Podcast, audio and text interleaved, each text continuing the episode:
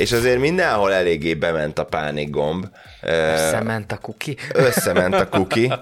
Úgy látom, ez a harmadik évadnak a, a kulcsmondata. Nem így terveztük, de úgy Nem így terveztük, de hát figyelj, ez, ez van. van.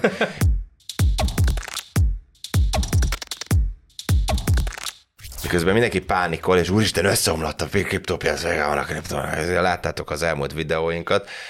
Andrizen Horowitz meg azt, gond, azt gondolja, hogy itt most kriptó aranykorszak van, akkor na most hogy van ez? Buy the dip. Hogy van ez? Buy the dip. Igen. Buy the dip party. De ez milyen durva, nem? Tehát 30 ezer dollár környékén mozgunk, és akkor, akkor valaki bevásárol, és más meg tényleg azt hiszi, hogy úristen, itt világvége van. Hát de egyébként ez a leg... ezer dollár. De amúgy az a legdurvább, és erről már annyiszor beszéltünk, hogy, hogy amikor vér van az utcán, Aha. akkor kell vásárolni. Ja, ja, ja, és igen. ezt mindig mindenki tudja, kivéve akkor, amikor vér van az utcán. Vagy amikor meg kéne tenni. Igen, és egy, tehát, hogy akkor kell bevásárolni. Most az az időszak van, amikor minél több mindenből minél többet be kell szerezni és meg kell várni szépen, amikor elindul majd a következő burrán, amikor meg felrobban minden. Ennyi az egész történet. Semmi izé, nagy izé, vasszizdasz nincs benne. A, a, a venture piac ezt tökéletesen érti, bár ettől függetlenül az fontos kihangsúlyoznom, hogy, hogy lehet látni, nagyon sok kriptófándal vagyok egyébként kapcsolatban napi szinten, sok ismerősön van különböző tőkealapoknál, a világ különböző pontjain, és azért mindenhol eléggé bement a pánik gomb. Összement a kuki. Összement a kuki. Úgy látom, ez a harmadik évadnak a, a kulcsmondata. Nem így terveztük, de úgy Nem így terveztük, de hát figyelj, ez, ez van. van. Igen. Crypteus Podcast, harmadik évad, összement a kuki. Köszönjük a figyelmet. Rendben van.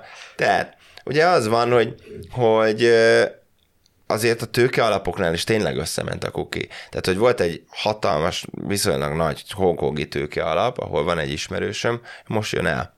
Mert azt mondta, hogy figyelj, költözök haza Magyarországra, leállítottunk minden befektetést, be, megnyomták a pánik gombot, hogy itt vége van a kriptónak. De az mekkora, amit át is küldtem neked, hogy a Nuri-nak az ügyvezetője posztolta, nem tudom én hol, meg blogot is írt a Nurinak az oldalán, és közölte, hogy a, a csapatnak egy részétől el kellett köszönnie. És pont ugyanezt írta, hogy mert a befektetők. Tudjátok, mi történt? Na mi? Összement a kuki. okay. az történt, az történt, ezt ráteszek itt egy bitcoin. Na, oké. Okay. Az történt. Csak egy fém bitcoin. Igen. Na, mindegy, igen. Szóval az történt, hogy a treasury a nagy része valószínűleg bitcoinban meg éterben volt a Nurinál. I, az de kemény. És vagy terrába. Vagy terrában. Bár azt mondom, hogy kétlem, hogy a legnagyobb része, de az biztos, hogy a, a Nurinak a treasury most megcsappant rendesen, Aha. és a befektetőktől akartak volna egy úgynevezett bridge financinget szerezni, amit nem biztos, hogy megkaptak, vagy nem kaptak Aha, meg nem olyan formában, meg, vagy olyan feltételekkel kapták volna meg, mert a befektetők is kicsit kiábrándultak Aha. ebből a piacból, ezért drágább lett volna a tőkét behozni. És, és akkor erre mivel válaszol? Hát ha nem tudok több pénzt behozni, akkor a kevesebb kiadás felé kell menni, úgyhogy akkor megvágjuk a staffot. De milyen durva, mert ezzel párhuzamosan elindult egy, egy fad is, és pánik hangulat kezdett lenni. Pont olvastam az egyik uh, csoportban, hogy hát ha Nurinál van accountotok, akkor vegyétek ki a bitcoint, meg mit tudom én. Jó. Uh, tehát érted, de hogy ennek ilyen hatása is van. Hát igen, és valószínűleg egyébként ezt a a, a kommunikációs csapat a Nurinak át is gondolta, hogy okkal ment ki ez a hír a CEO-tól, igen, igen. mert valószínűleg, hogyha mástól jön az info, akkor ez sokkal durvább visszahatása lett volna neki. Egyébként most nézem, hogy 42,3 millió eurót össz kockázati tőkénél jár eddig a Nuri, uh-huh. Ami azért nem kevés. Igen és nincsen, valóban nincsen legutóbbi tőkebevonásra semmilyen információ sehol.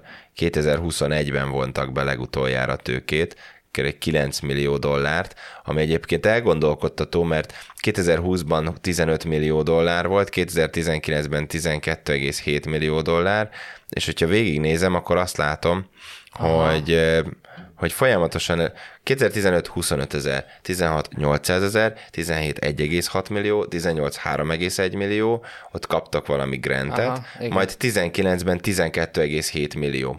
Na ez volt az a pont, ameddig ilyen klasszikus startup Aha. növekedést írtak le, és folyamatosan ugye duplázták vagy triplázták a befektetés összegét.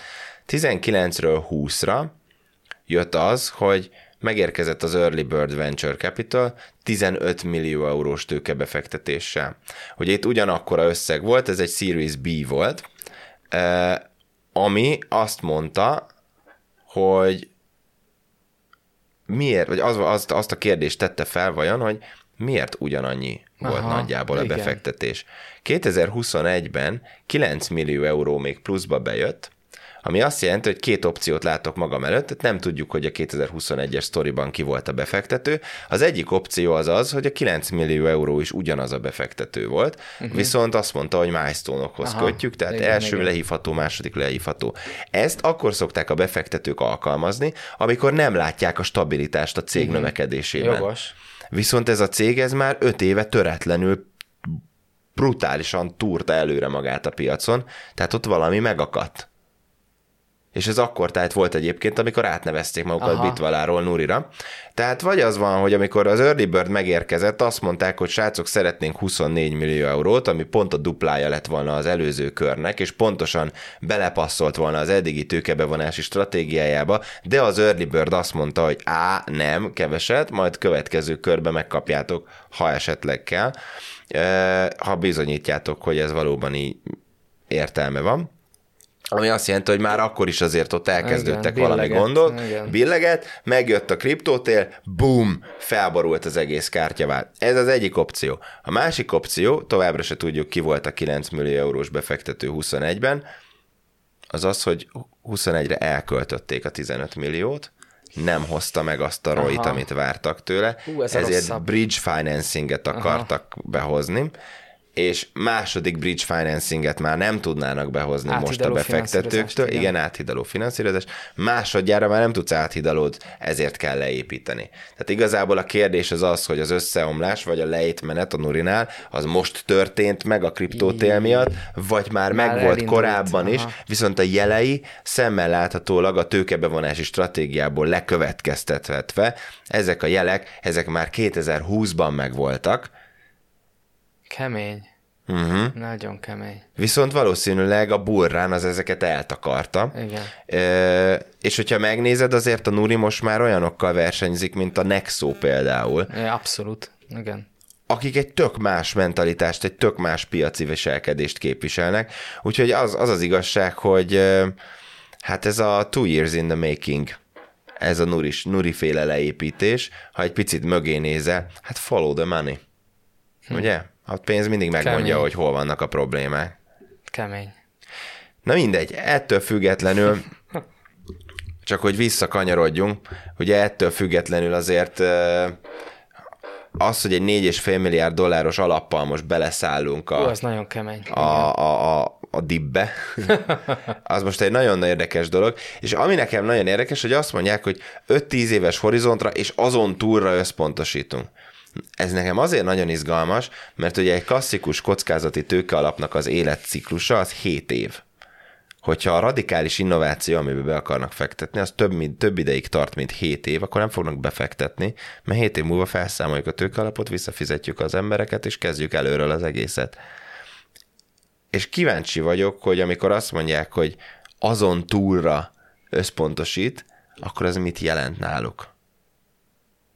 Ez jó kérdés csináltak egy 20 éves kriptó alfundot, ugye ezt sidecar fundnak hívják, amikor van egy 4,5 milliárd dollárs tőkealap, és mondjuk azt mondják, hogy van 200 millió dollár, ami egy speciális ütemben működik, és mondjuk ez 20 éven keresztül kivár.